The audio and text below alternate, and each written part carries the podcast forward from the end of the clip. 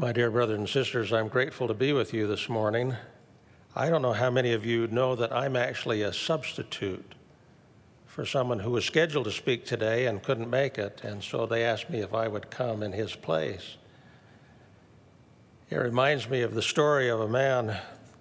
They were having a Quaker meeting, and the man who was scheduled to sing got sick and couldn't do it, so they asked somebody to substitute for him and he got up and did just a terrible job.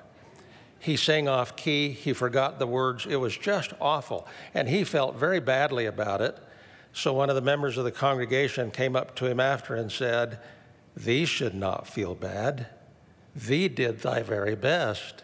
Tis he that asked thee should be shot. now, I don't want to tell you who asked me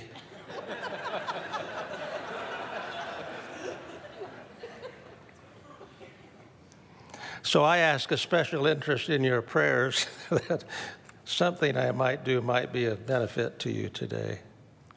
I want you to know how much we love President and Sister Kusch. They are perfect for the time and place.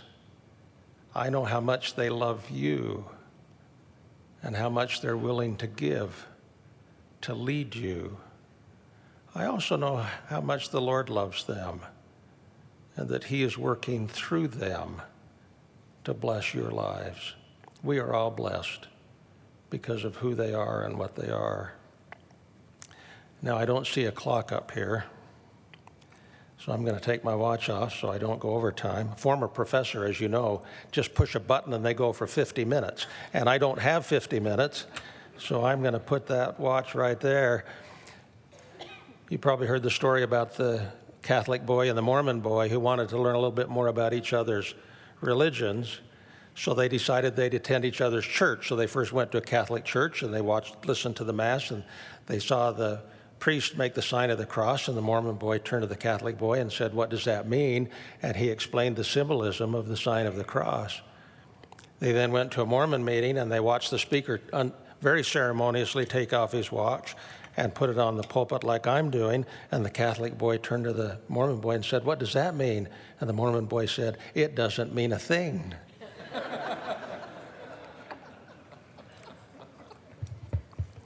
well, we'll make sure it does mean a thing. My topic today is to talk about small things matter a lot. In Alma it says, Now ye may suppose that this is foolishness in me, but behold, I say unto you that by small and simple things are great things brought to pass. Then in the Doctrine and Covenants, wherefore be not weary in well doing, for ye are laying the foundation of a great work, and out of small things proceedeth that which is great.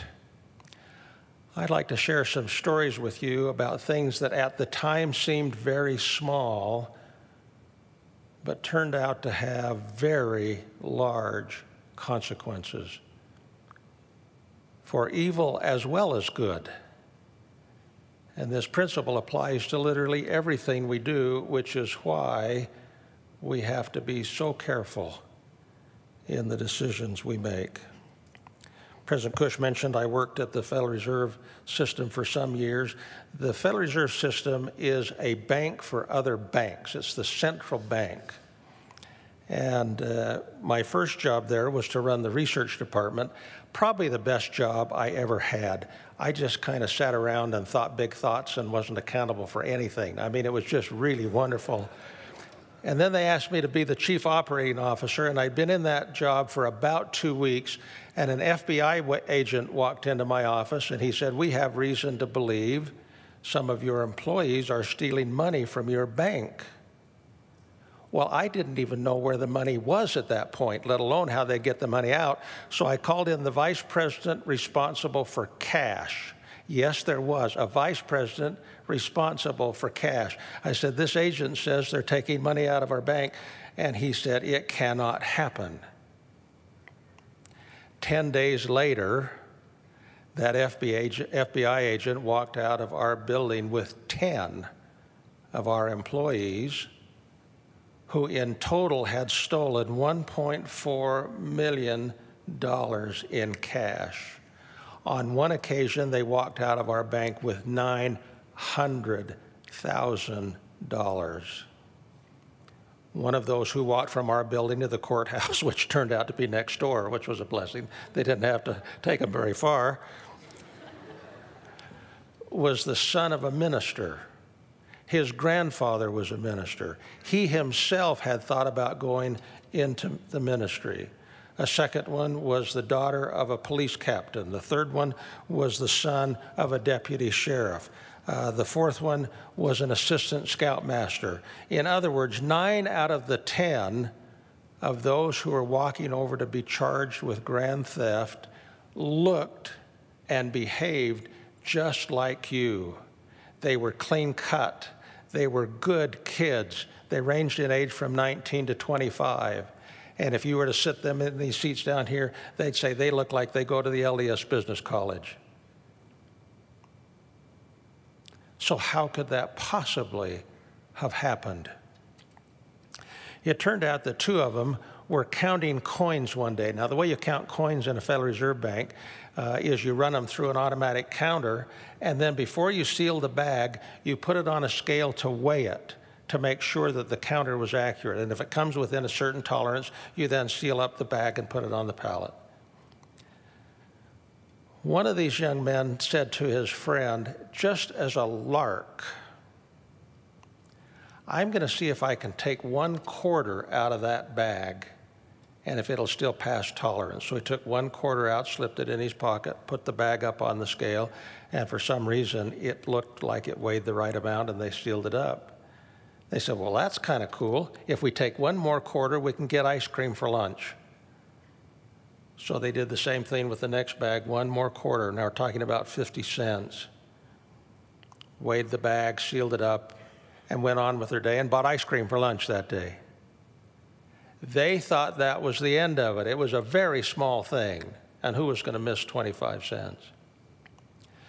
The trouble is, there was one bad apple in that department, and he watched them do it, and he went up to them after, and he said, I saw you take that quarter. And if you don't help me, I'm going to turn you in, and you will lose your jobs and be counted as thieves.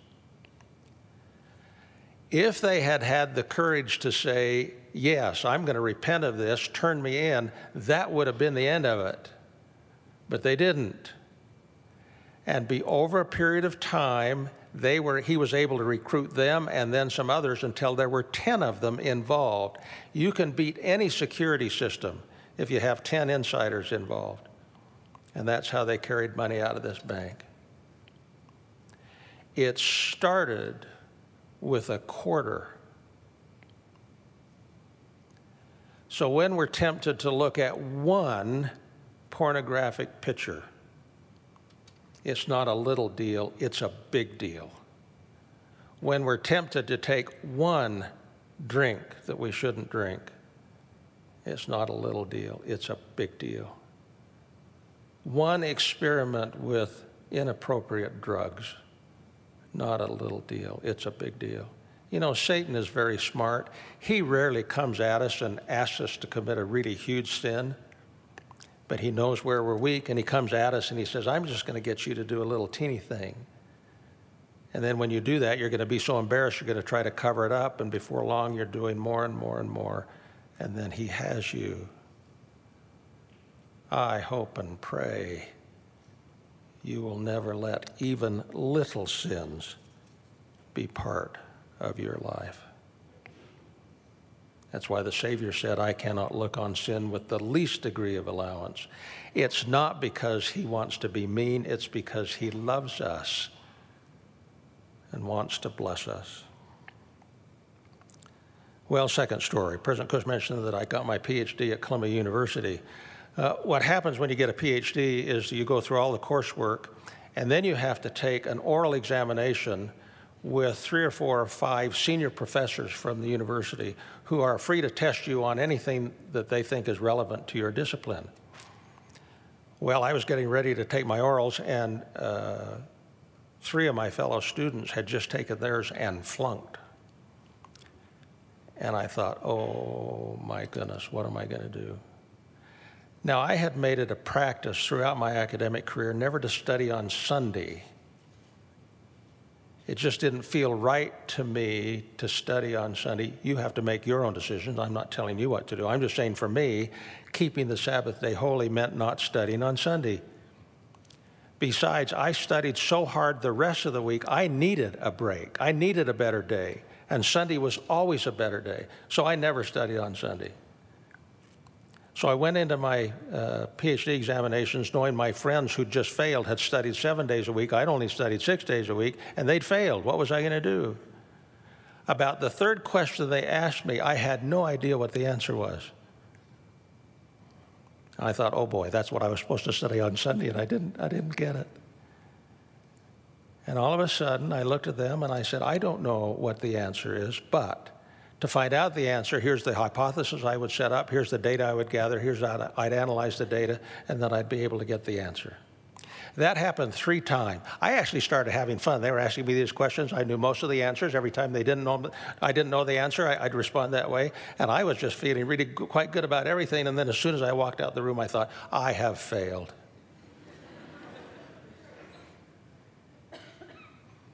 You see, the Spirit was with me when I was in the room. But boy, as soon as I walked out the door, he just laughed that I was on my own.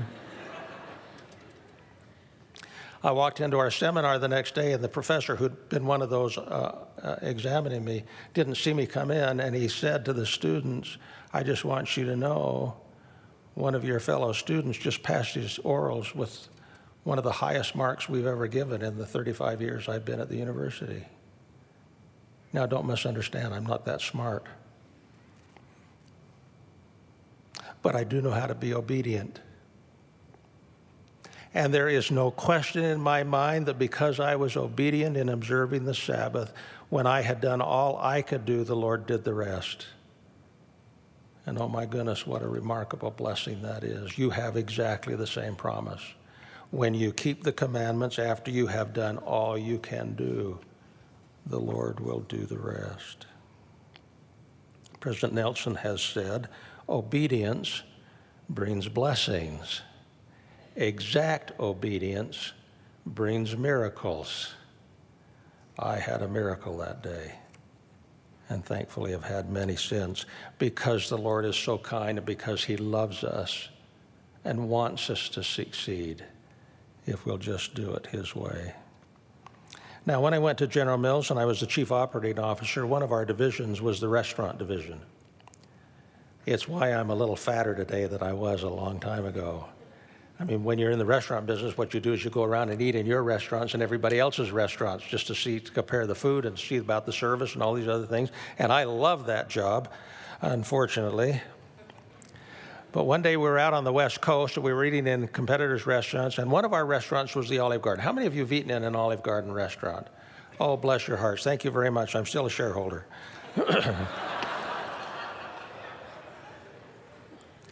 Well, this was a Friday night. We walked up to the restaurant. Now, what should happen at an Olive Garden is when you walk up to the restaurant, you walk in and somebody says, Welcome to the Olive Garden. They make you feel wonderful.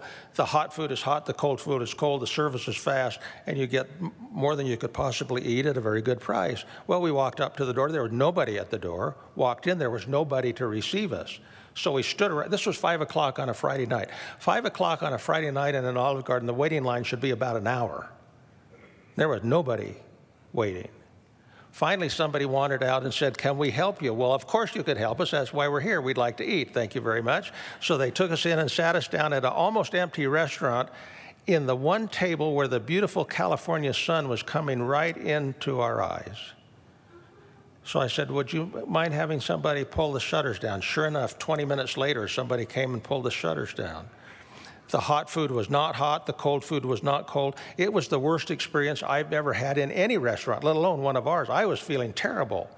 Now, fortunately, I had the man who ran our restaurant division sitting right next to me, and he was about to die. So I asked the server, I said, Can you have the manager come in? On a Friday night in the restaurant, the manager's always there. Well, the manager's not here tonight. Well, can you have the assistant manager come? Well, finally, the assistant manager came. I pointed to the lettuce on the floor, told him the hot food was not hot, the cold food was not cold, the service, service was very slow, and he's kind of looking off like he's on something. Well, it was California. He probably was on something. I don't know. so, so I turned to the man who ran the restaurant group and I said, We're coming back in a week. You have always told me how responsive running restaurants is to good management. I want to see what you can do with this restaurant in one week. Came back a week later, walked up to the door. The door flew open. Welcome to the Olive Garden. There was a big waiting line. The hot food was hot, the cold food was cold. It was an absolutely completely different and wonderful experience. So I called the new general manager over. Your business students, did you get that? The new general manager. I said, I assume you've got about 125 employees in this restaurant. He said, Yes. I said, Of those 125, how many did you have to fire to get this dramatic improvement in the performance of the restaurant? You know what his answer was? One. I didn't ask. I hope it was that assistant manager, but I didn't ask that. I was too kind. All the rest was a matter of appropriate training setting the standards and then holding people accountable to those standards. The servers were happy because their tips were way up. The rest, the manager was happy because his performance was way up. The customers were much more happy because they were having a fantastic uh, experience in this restaurant. All because we had the procedures in place, we had the standards in place. They just didn't have a manager who was helping them know how to, and then live up to those standards. The LDS Business College has standards and procedures and practices in place. If you want to be successful, all you have to do is work hard to measure up to follow the standards, to follow the process, to follow the things that are put in place for you, and you will be successful. When you go to work for somebody, they have procedures and plans and standards in place. If you want to be successful, you just have to do what they have laid out to do. If you want to save your immortal soul, thank heavens, we have a God in heaven who loves us, and He has laid out a plan, a perfect plan and all we have to do is understand the plan and follow the plan, and He will give us, yes, literally, miracles in this life as well as in the life to come.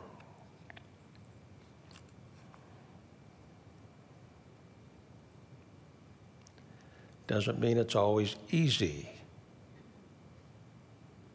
but it's a whole lot easier than being a failure. Now, how many of you are returned missionaries? Can I see by show of hands? Oh my goodness, look at that. I just want to digress for a minute. My grandmother and grandfather met at the LDS Business College. So if you're a returned missionary, which a large percentage of you are, look around. I mean, who knows uh, who you might uh, meet here. that was probably uncalled for, wasn't it? I'm sorry. I just I couldn't resist that. Well, I want to tell you one more story. As part of my testimony, every Sunday we take the sacrament. And those sacramental prayers, which are found in the 20th section of the Doctrine and Covenants, become so commonplace to us that we tend not to think about them. When we returned from our mission, I was asked to teach the priest quorum, and I would have them practice with me saying the sacramental prayers. Slowly, slowly, so that they could feel as well as hear the words. We were once in the MTC, it had uh, an American Sign Language uh, district in our branch, uh, as well as seven other languages. And we asked two of the elders uh, who were learning American Sign to do the sacrament in sign. Very interesting. The way you do it, for those of you who don't know, is that you kneel down, You then stand up, sign the prayers, and then kneel back down again, and then stand up and, and hand out the, the trays.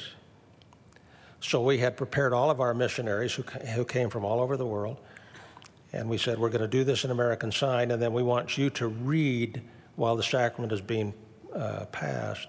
We want you to read slowly these sacramental prayers. It was fascinating to watch what happened. First of all, to see the sacramental prayers in sign was a moving and touching thing, not a sound. But you could just start to visualize those remarkable promises.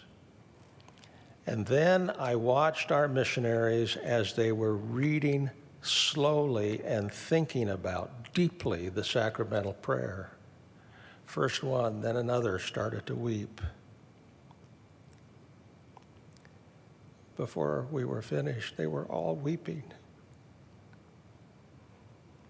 because they were internalizing the remarkable promises in those prayers. You'll recall that we promise, we promise to take upon ourselves the name of the Savior, to always remember Him and keep His commandments. And He, in turn, then promises us that we can always have His Spirit to be with us. Now, I'm going to tell you a story that's going to sound like it doesn't have anything to do with this, and I hope to find you find out that it does.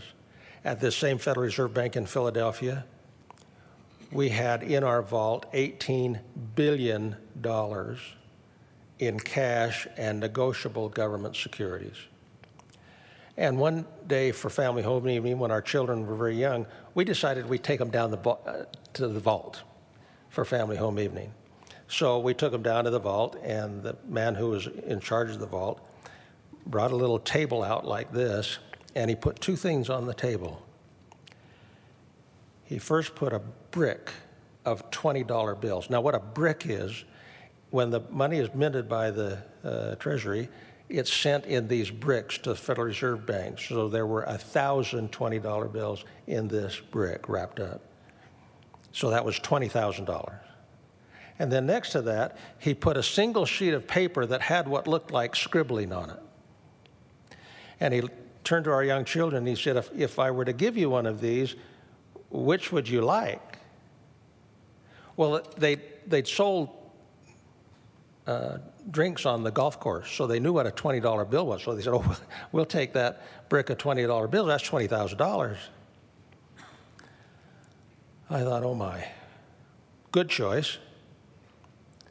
Not the best choice. You see, that paper sitting next to it that had that scribbling on it was actually a negotiable U.S. Treasury certificate worth $100 million. $20,000, good choice. $100 million, better choice. We all have choices in life. Sometimes the choices are between good things and bad things. Those are actually simple choices to make, or at least they should be. Because the instruction and the promises of blessings are so clear that when we make a good choice, we will be blessed, and when we don't make a good choice, we won't be blessed. So those should be easy, simple choices. The more difficult choices are between good things and better things. When the Savior left, he said, I will leave you the Holy Ghost. And the Holy Ghost not promises not only to teach us things and to testify of things, but to help us make everyday decisions between good things and better things. When we have the constant companionship of the Holy Ghost, we can lead our lives in such a way that we can have blessings we never dreamed possible. Because literally every day, He will help us make those choices. Now, does He care what cereal you eat in the morning? He doesn't care. I still care. As I told you, I'm still a shareholder. He does not care. But He does care about what you study and where you work and who you marry and where you live and all of those other th- important decisions that you have to make because those decisions determine his ability to use you to carry out the plan he has in mind for you. He loves you and he wants to bless you. And if you listen to and follow the Spirit, you can always be sure he will never lead you astray. I hope you know we love you and we're proud of you. I feel your spirits and I'm grateful for who you are and what you are. May you have the courage to always make the little decisions right. May you have the spiritual sensitivity to listen to the promptings of the Spirit and make the big decisions right so the Lord can bless you with all that He has, I promise and testify and pray in the name of Jesus Christ. Amen.